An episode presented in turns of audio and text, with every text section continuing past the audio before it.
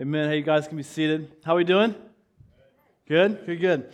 All right, well, we're, we're in week five of our King and the Kingdom series. We're using Matthew one one as our anchor verse. You guys should have this memorized by now, I think. Uh, the book of the genealogy of Jesus Christ, the son of David, the son of Abraham. So we've spent two weeks looking at the promise to Abraham, two weeks on the promise uh, to David, and now we're in the final round, right?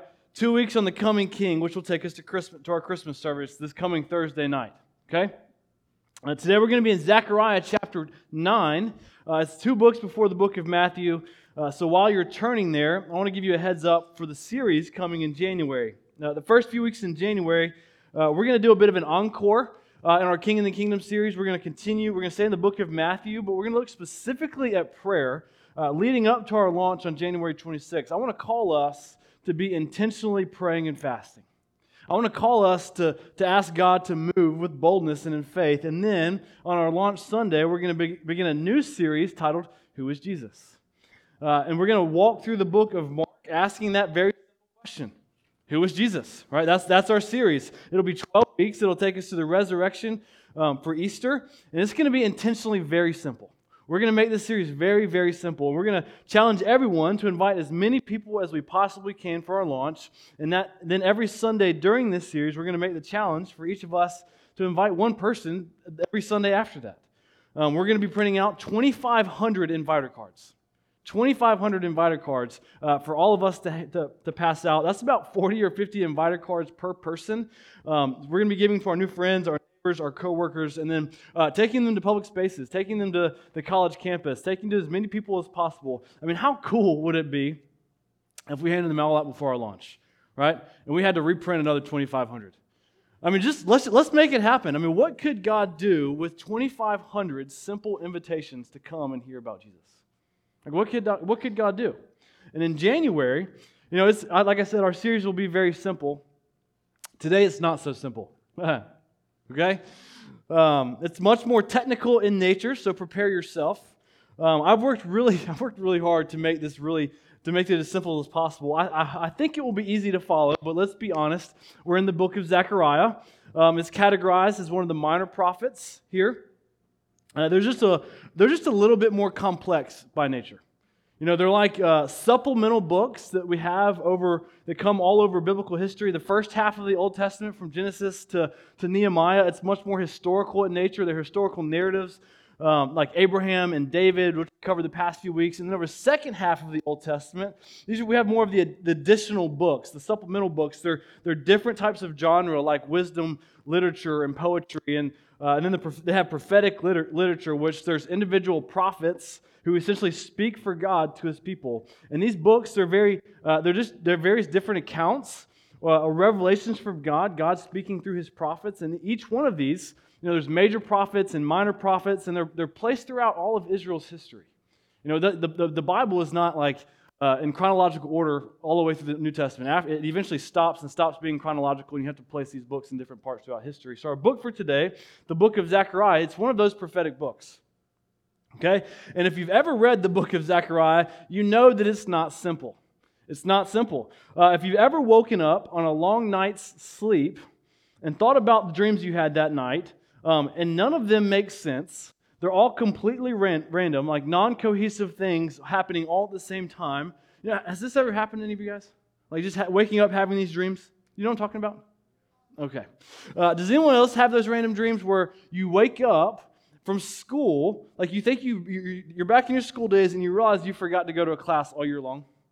That happens to me, I feel like, all the time. And then on top of that, all these other random things happen, you know, just keep happening. It's like weird, it's great, it causes anxiety all at the same time. It's like you've got your childhood puppy, uh, you've got your current boss sitting next to you, um, you've got your your your wife, your future wife walking to class with you, but it's not really your future, it's like your seventy-five-year-old future wife.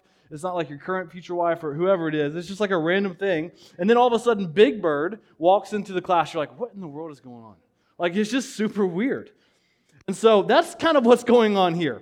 There's a lot of imagery. There's a lot of symbolism. And it's kind of it's a mix of the, the past, the present, and the future. And if you read the entire book of Zechariah, you'll see uh, there is some explanation for some of these things. Like, if, as you're reading it, they're explaining some of it. And most of it is best understood as we as we look through the lens of the Testament, and it reads a lot like the book of Revelation.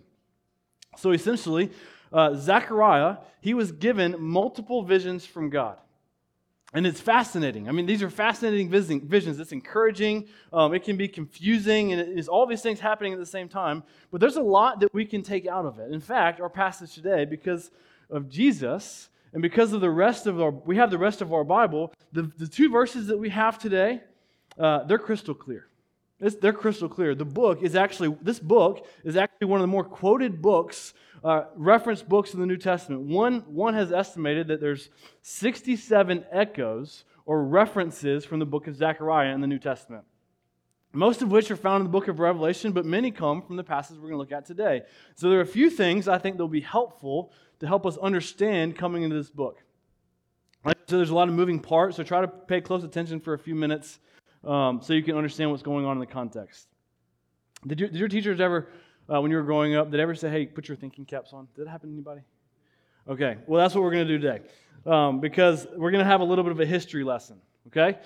Um, so a few weeks ago, we talked about the promise to Abraham, which uh, was a few thousand years before Jesus.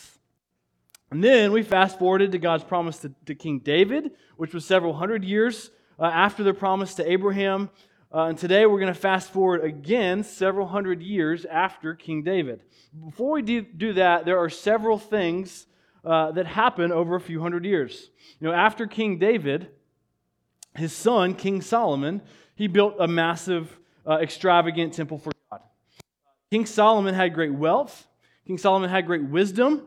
And then, and then this king, King Solomon, David's son, he started to get caught up in the world.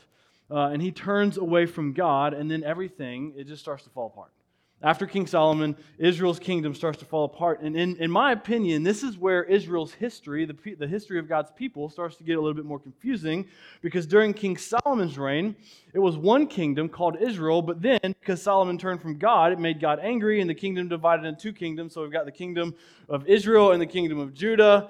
And then we see king after king. Uh, on both kingdoms, they're rising and falling on both sides, and then it's, you know, it's mixed with a couple fascinating stories from different prophets. And during this time is actually when most of those prophetic books take place. Books like the major prophets of, you know, Isaiah and Jeremiah and Daniel, right? They're warning God's people, um, but of course they didn't listen. Uh, they didn't listen, and, you know, both kingdoms, meanwhile, everything's falling apart. And then uh, there's this king, King Nebuchadnezzar, and he comes in and he just everything, and he burns that temple that King Solomon built. He, he burned it to the ground, and they take over everything, and they take God's people out of their land, which leads God's people into seventy years of exile, seventy years of isolation without land and no home. And all this happened because God's people turned away from God, which brings us to our passage today. Okay? I hope you heard that. Um, so the book of Zechariah, our book for today, is placed about fifty to sixty years after the temple was destroyed and God's people were put into exile, um, and they were kicked out of their land. Right? They were kicked out of their home. If you're completely confused at this point, that's okay. All right, that's okay. Uh, let's just say that God's people were not in the best place mentally, emotionally, spiritually, and physically. They were on the struggle bus. That's where God's people were. They were on the struggle bus. They uh, once we get to the book of Zechariah, they were in. They they they're on the tail end of seventy years of a great challenge, of a great difficulty. And they thought that God was not with them. They thought that uh, because the temple, God's house, it was gone, it was destroyed, the nation of Israel, God's people, they were no longer the big dogs on the street. Right? They, they just weren't. And all these promises that God had made hundreds of years earlier, these promises, they no longer seem so promising. Everything just seemed to be falling apart around them. And the very first thing we see in the book of Zechariah, Zechariah calls out to God's people to repent and turn back to God, and he told them when they did that, that God would return back to them. So that's the first few verses. It's very clear that God's people must repent and turn back to God, and then Zechariah goes into these eight different visions uh, over the next eight chapters, and that's when it gets a little spicy, uh, it gets a little confusing, but, but these visions, there's eight of them, okay? They run parallel with each other. They're often coupled together, categorized together, but they essentially symbolize the past, the present, and the future in a non-linear, dreamlike order. They're actually, you know, they're, they're really fascinating. If you go back and read the whole book, it's fascinating. It's, it can be really encouraging, but that's all for another day, okay? And they close out these visions saying they will all be fulfilled if, they're conditional on if they are faithful to God. And then in chapter nine, our text for today, uh, there's a pretty major shift, okay? There's a major shift. Zechariah, he starts to describe the king that is coming. He starts to the, the describe the long-awaited messianic king, what he will be like, the king that everyone has been waiting to see for hundreds of years, the king that they were promised, that would, that would come from the line of David, which which was which we've talked about over the past two weeks. And I told you it was going to be, um, today was going to be really technical, so if you've checked out here, try to check back in, um, because you know you see these people, they were in a time of hardship and grieving. That's where they were. They were in a time of hardship and grieving. In our book for today, we see the ups and downs. We see the craziness of life, what, what life throws at them, their lives. It seemed to be like a chaotic, crazy roller coaster ride, much like our lives today. Right? It hasn't changed. We get this. Our lives are often not linear. They're often they're not, they're not neat and orderly. And I, and I think we understand this. We have high highs. We have low lows. They're fast and slow, scary and exciting. Right? We never know what's all at the same time. Life, what life throws at us. Our book today, it shows that. And in the midst of it, these two verses that we're going to be in today, Zechariah, he invites us to lift up our head, to get our head above water, and to look and to hope for the coming of God's kingdom. He said, get our head above the chaos, and let's cling on to something. Let's look for what's coming. And today, as we seek to prepare our hearts for Christmas, our big idea for today is to remember that the king is coming. The king is coming. So we're going to look at two verses, like I said, in, in Zechariah chapter nine, to see a glimpse of hope in the midst of chaos. And um, again, I don't I don't know what brought you in here today. I have no clue.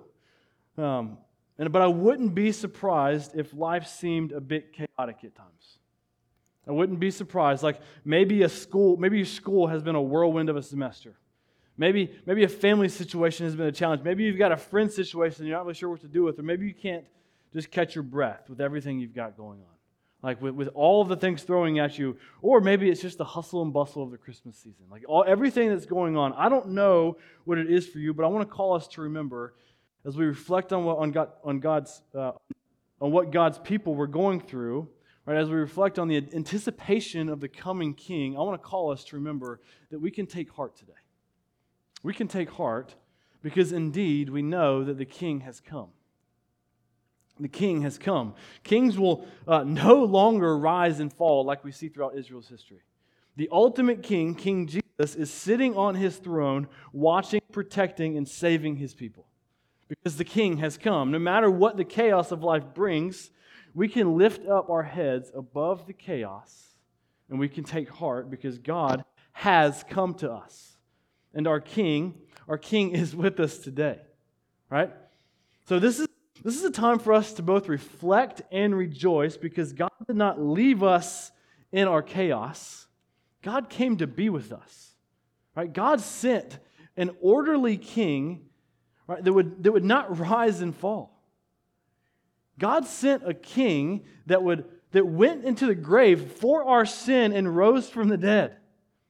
Right, that's what God did. I hope today, as we prepare our hearts for Christmas, I hope that we will see that we have a great reason to rejoice because our King has come. So with that said, we're going to read through our passage, and on the back end, we're going to see five characteristics of the coming King. We're going to try and go through these fairly quickly, uh, and that'll be our time for today.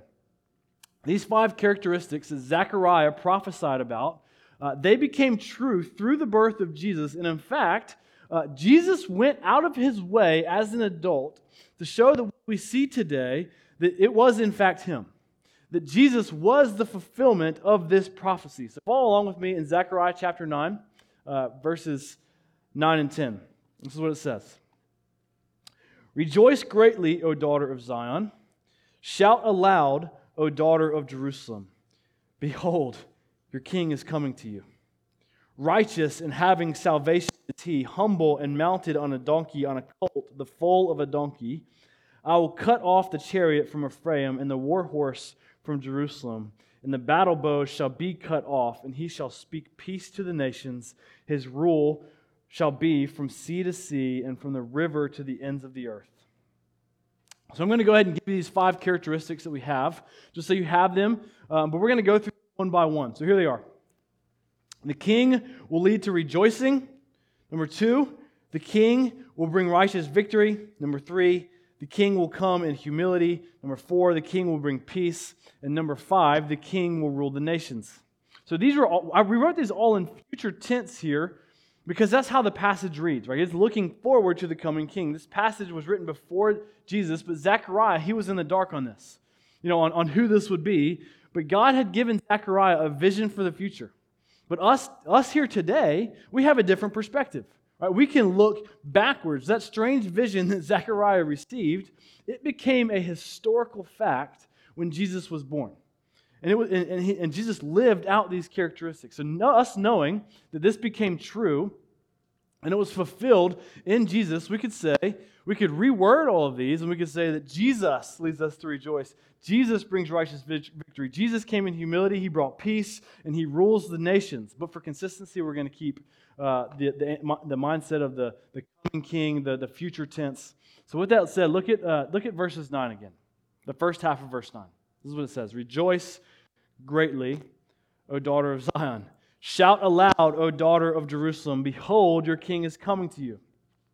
This was really, this was really good news for those who were waiting, right? They were in exile. They were in isolation because, remember, God's people, they were on the struggle bus, right? That, they were struggling. They were in the midst of a long, difficult time. And then Zechariah, he comes to the scene in the midst of their wallowing, and he says, he says, wake up, right? Wake up. It's time to rejoice. The king is coming, right? The book of Zechariah, as you're reading it, it's, it's kind of like an alarm clock for people at this point. Right? Like saying, get up, right? The king is coming. Stop snoozing and wake up. When I was a kid, you know, I uh, I'd often go to my grandparents' house um, and have sleepovers there, stay with them. Uh, and one thing to know about me is I'm a heavy sleeper. Like, I'm kind of like waking up a rock. You know, I just get into a really deep sleep. Uh, and my grandmother, she would come into our room, or, or my room, when I would stay with them, and uh, while I was in a deep sleep, and she would always come in singing, you know, in a high-pitched, chipper voice, rise and shine, give God the glory, glory. I'm not going to sing it. I'm going to spare you from that. But just imagine a high-pitched grandmother walking in, singing, rise and shine, give God the glory, glory. She loved her mornings. Um, she thought she would lead it, me to rejoicing. Uh, it often led to grumbling, so I just took the pillow over my head like a teenager or a young kid, child would do and go back to sleep. And then my grandfather would often come in. He would start, like, pulling my toes and tickling my feet, you know, pull the pull the covers off of me, you know, take my pillow. Um, he would do all of that until I got up. My, my grandfather, he was actually known to come in and uh, with a bucket of cold water, and if you didn't get out of bed, he would throw it on you. That's just what he would do. He, he would get you out of bed.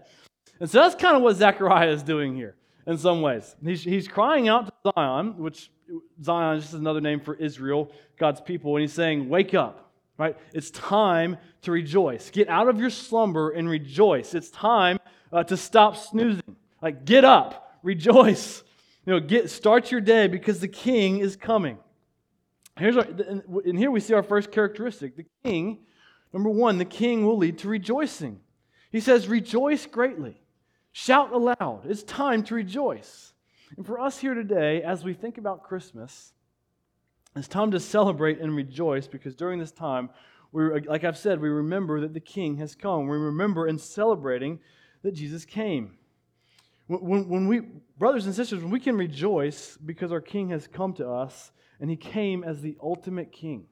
He came as the ultimate king. When King Jesus, when, the, when, when, when he came onto the scene, Jesus was clearly very different than all the other kings. Like, he was a very different king because, remember, most of the kings that came before him, they were they were pretty much worthless failures. Like, most of them were. When if you read through all of the kings in the Old Testament, most of these most of these guys, they're just complete jokes. Like, they they've got a couple verses, they they come in, they reign, they fail, and they're off. They're they're gone. Like, there's just like king after king rises and falls. Most of them, you know, they come and they disappear very quickly, but not Jesus. Jesus was far different than all the rest of those kings. Look what it says next. It says, behold, your king is coming to you, righteous and having salvation is he. I found this very interesting. I want you to pay attention here because uh, there's two words, there's two phrases here uh, that I want us to focus on. You know, I, I say, uh, it says in two different translations, in the, in, the N S, in the E S V and in the N I V, it says righteous, and it also says, you know, in other, it says uh, having, salvation. And I found this interesting because in other translations here, it says uh, it says different things. And whenever we see different phrases and different translations, it should at least cause us to ask questions like, "What's what? Why are those words different?" Um, and so, different a different translation, the R S V, it uses the word triumphant and victorious is he, which I thought was interesting. You know, the N S B he says uh, just and endowed with salvation. Um, you know, when we hear the word righteous and the phrase having salvation, you know, we often hear those. Those are pretty commonly used words in the church, and it's kind of church language oftentimes, and we assume we know what they're saying. Right? We, we can assume that, but it's, it's a little different here than we would normally think. That first word, righteous or just, actually that's exactly what we think. Like it, when he says righteous and just, the king, Jesus, he'll come. Uh, he'll be righteous and just. The king will do what it takes to make things right. Was, you know, uh, that's something we can rejoice over in regard to Jesus. Jesus came onto the scene, and he did that. He did just that. Jesus was perfectly righteous and just. Like I already said, though, Jesus wasn't uh, like all the other kings, because who at some point, all the other kings, they lacked righteousness. They lacked justice. You know, they every other king had some sort of moral failure, or they uh, were treated poorly, or they were treated unfairly, but not Jesus, right? Jesus, uh, Jesus was different. He didn't treat people unfairly. But then look at the next phrase. It says, having salvation. And when we hear that, we often think of like being saved from our sins, uh, bringing salvation, bring, being released from the power of sin, uh, which is absolutely true. And that, that is being implied here.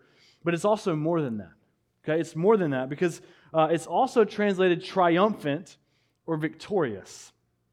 Because what's being implied here is what the word righteous or just is that the king, he will successfully stand up for what is right. One pastor said uh, this phrase implies victory for the oppressed and the innocent. So what Zechariah is getting at here is that the coming king will stand up, the coming king will win for what is right, for the innocent. Right? He, he will win for the faithful. Which brings us to our second characteristics of the coming king. The king, number two, will bring righteous victory. Essentially saying, the, the king wins for the lowly. The king wins the right way. He, he, he will treat others correctly. The king will see victory for the broken, for the down and out, for the poor, for the widows, for the powerless. The king that is coming, he will bring victory the right way for the underdog. Like he's going to come in for the underdog, and he's, he's going to have the underdog story. So can you imagine what this sounded like for those that were hearing this at this time? Because remember, they had failure after failure of kings that had come before them. And remember, they had been oppressed, they were in isolation, and their, their kingdom, their kingdom was in complete ruins. Right? In a lot of ways, it felt where they were, it felt like they were at a failed kingdom.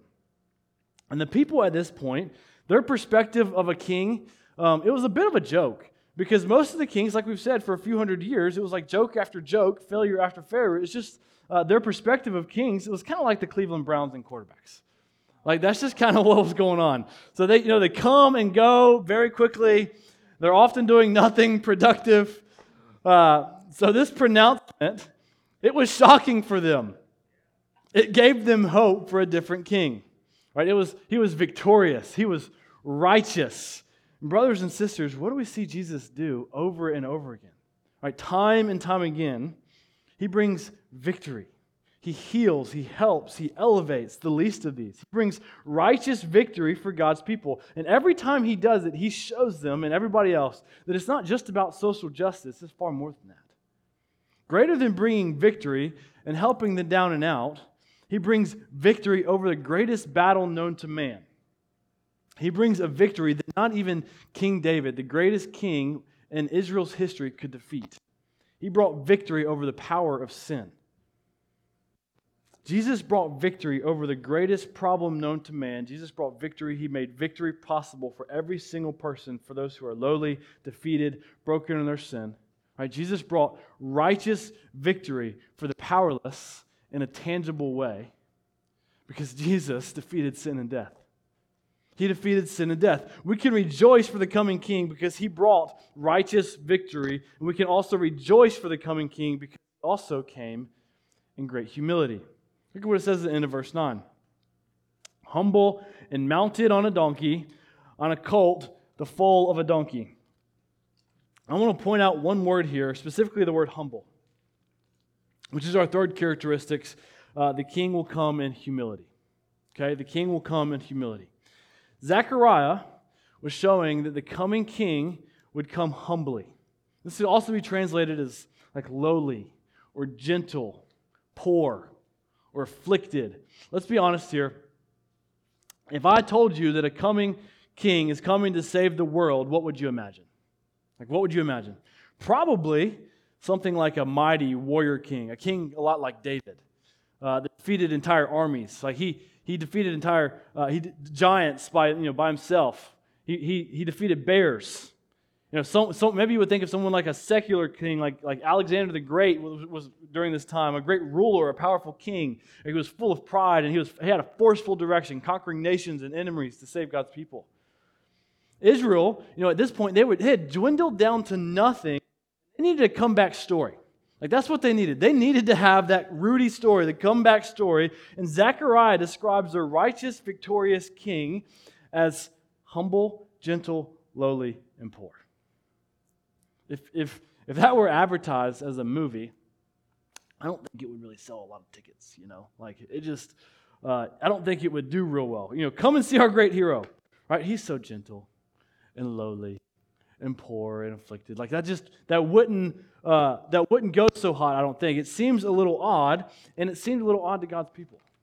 Like, it seemed odd to God's people, but Zechariah, he was reiterating what the prophet Isaiah said. You know, Isaiah fifty-three, uh, around this same time, a little before this, uh, he came on, he had his pro- he, he had a prophetic uh, word, and this is what he said. He said, speaking of the coming king, he, he said, he had no beauty or majesty to attract us to him. He was described and rejected by men. He was despised and rejected by men, a man of sorrows, a familiar with suffering, like one from men, uh, whom men hide their faces. He was despised, and we esteemed him not. And then Jesus came onto the scene, and, and he fulfilled this vision. Because Jesus, he came in humility. And the Son of God was born as a baby in a manger to a poor family to grow up and become a carpenter. And Jesus didn't come onto the scene through a king's palace as a mighty, victorious warrior. He was born in a manger as a lowly baby. And then we see the second half of that verse come true in Matthew twenty-one, right? Because Jesus... Us. He comes onto the scene, right? He comes into, Jesus came into Jerusalem as a man, as a grown man, and he was literally riding on a donkey. Now, that's what he was doing. We're talking about Jesus here, right? Up to this point, uh, Jesus had done a lot of miracles. Like, he had a few, he had a few notches on his belt. He had uh, calmed a storm, fed five thousand people with five loaves and two fish, walked on water, multiplied food for four thousand people. He talked someone into fishing. I don't know if you remember this. The fishing, and then uh, told them they would catch a fish with a coin in its mouth, and then he did it. Like, they, they went and fished, and they, they caught a fish and had a coin in its mouth. It actually happened. And then just walks up to a fig tree. He's like, hey, uh, that's cursed because it's not bearing any fruit, and then it immediately dies. Like, that's just what Jesus did. He at this point, he had a few notches on his belt. Um, you know, if uh, Jesus had Instagram, I think he would have the little blue check beside his name at this point. You know, that's what he would have had. So he comes into Jerusalem, announcing himself as the long-awaited king. You know, like this was his, this was like his big entry into Jerusalem. This was like his triumphal entry, and he comes in on a small donkey, like a small donkey. You know, I, I just think of like that as being an Insta, little Instagram story. You know, like that would be a great story. It wasn't, you know, it wasn't like a large, majestic stallion, a powerful horse. No, it was a small donkey. It was a small donkey, but he knew what he was doing. Jesus knew what he was doing. He was fulfilling a prophetic vision that we see in the book of Zechariah. He was showing great humility. So we must ask, we have to ask, why is it so important? Why is the coming, why is the humility of the, of the coming king, why is this so important? Why does, go, why does God go out of his way to show that Jesus, the coming king, is humble, lowly, and meek? You know, opposed to a powerful, majestic king, which, by the way, he is those things. Uh, Jesus is also all of those things. He's full of power and majestic. He's also lowly, poor, and meek. But we have to ask, why is this so important? Like, why is it so important? Because, uh, because it shows that the long-awaited Savior, the long-awaited King, that he will be able to identify and relate with his people. That's important. Like he's he comes in humility so that we can relate with him, so that we can be carried by him. Jesus the King did not come to identify with the powerful rulers. Jesus came to identify with the meek, lowly, and humble. But do you know why else this is important? Because the only way to enter God's kingdom is through great humility and not pride. Pride can absolutely keep people out of the kingdom of God. Pride says, I don't need forgiveness of sin. Right? Pride says, I don't need a Savior. Pride says, I can do this life by myself. I don't need God, because it takes great humility to humble yourself, to turn your life over, to be ruled by another king. Right? We want to be the kings of our life, but Jesus wants to be the king of our life. God doesn't want to, us to rule our life. God wants to be the ruler of our life. This takes humility. This takes, this takes meekness. And being able to identify with our own spiritual need and poverty, Jesus understood this. And Jesus modeled this for his people. And because it's not the strong and mighty that enter God's kingdom, it's the humble and lowly that enter God's kingdom. So Jesus is coming in lowly humility, shows that, that he relates to us, that he can comfort us, and he can help us. And then in Matthew eleven, Jesus came in and said, "Come to me." He said, "Come to me, all you who are weary and burdened, and I will give you rest."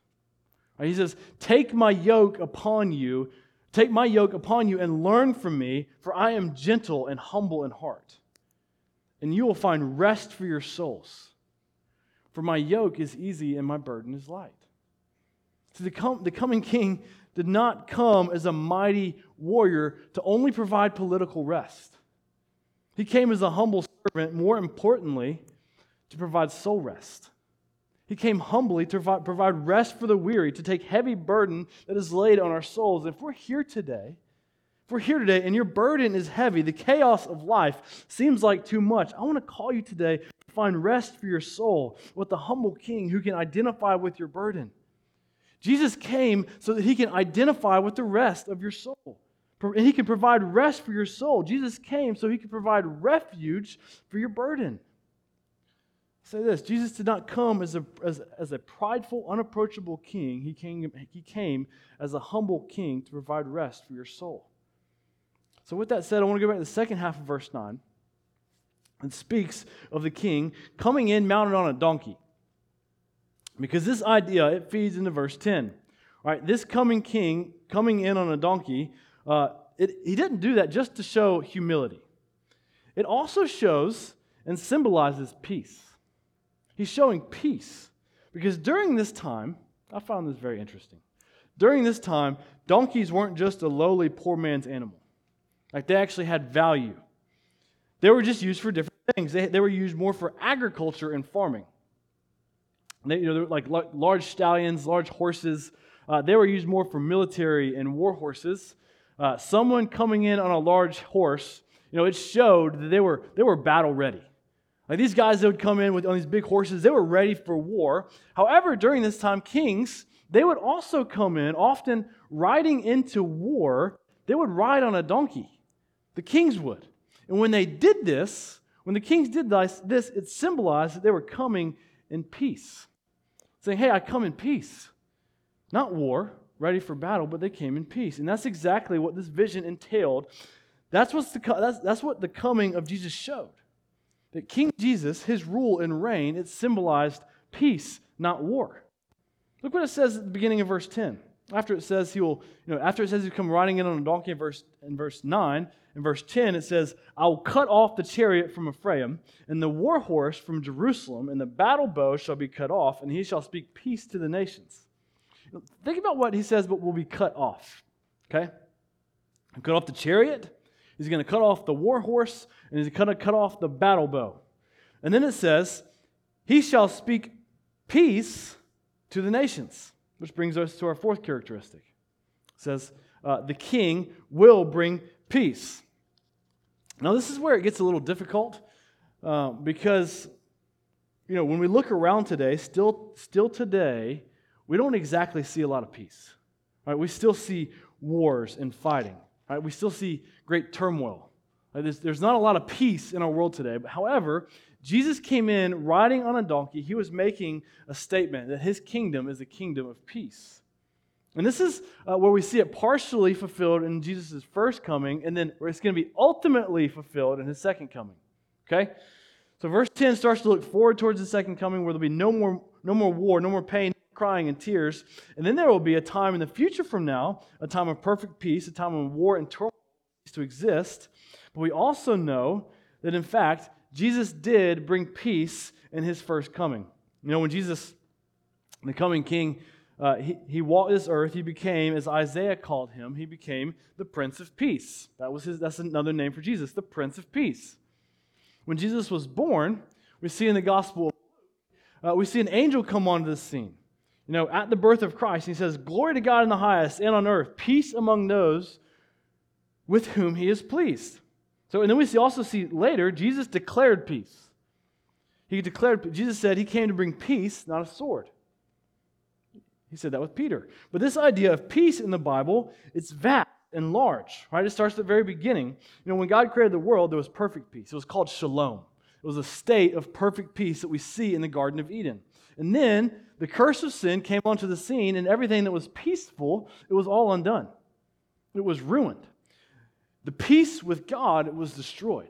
Humanity's peace with God was destroyed because of sin. And as we've seen for thousands of years, that shalom, that perfect peace that we see at that creation, it was gone and it couldn't be found. And then we see the Prince of Peace, Jesus, be born. Right? When, when Jesus was born, that was God's statement that he was seeking to reestablish shalom. He was seeking to reestablish peace on earth. God sent Jesus onto the scene, and he made a way through the gospel to reestablish humanity's peace with God, to help guide his people to find peace with each other in relationships and families and marriages. And when Jesus came announcing peace on earth, riding on a donkey, he was announcing that he was reestablishing God's kingdom of peace. Right? Shalom was coming back. And when Jesus came onto the scene, again, he began to reverse the curse of sin, bringing peace on earth. And one day, there will be complete peace on earth. That's a promise. Like, that's something we can long for. And when we look back to the birth of Christ, we can see that peace is starting to be established. So, so brothers and sisters, we can rejoice that the coming King, Jesus, will establish peace on earth. Peace with God, and Jesus will bring perfect shalom. Throughout the birth of Jesus Christ, when we think about this, we can celebrate and rejoice because we're reminded that we can have peace with God through the gospel. We can be reminded that we can have peace with God through the gospel. And if you're here today and you don't have peace in your heart, please know this, that you absolutely can find peace in your heart. In the midst of your chaos, in the midst of your struggle, whatever brought you in here today, God's word tells us that we have we can have a peace that surpasses all understanding. There's a peace that comes with Jesus. But it doesn't stop there. Because yes, Jesus provided peace, peace for those who trusted in Jesus. But then this, this last part is fascinating to me. He said in the end of verse, verse ten, he says, "He shall speak peace to the nations." You know, Zechariah is remembering God's promise to Abraham here, you know, to bless the nations, to speak peace to the nations. And then he says, "His rule shall be from sea to sea and from the river to the ends of the earth." This is fascinating to me because on one side here, uh, we see a meek and humble and a lowly king, right? But then on the other side, we see a king with total, absolute rule. Total, absolute rule over the nations to the ends of the earth, which brings us to our fifth characteristic, fifth and final. The king will rule the nations. I'm not going to go into a lot of detail here um, because we've already preached two sermons on this concept of God's rule over the entire world. Uh, that God has made a promise that includes all groups of people from all over the world will come in and worship Jesus. God's eternal rule and reign will be for all people all over the world. You know, it's a guaranteed promise. And Zechariah here, he's reiterating that promise again. But what I want to point out is the tension in these verses of the coming king. Like, there's tension here because on one side, this meek, humble, gentle king bringing peace on earth, on earth, but on the other side, we see God's total, sovereign rule and reign. Like, that's over, over all of creation. So this coming king is both completely approachable, gentle, caring for your soul, a wise counselor, understands our struggles, relates with our humanity, but yet he also has complete sovereign rule and reign over creation. You know, we see a beautiful, we see a beautiful picture here in Zechariah.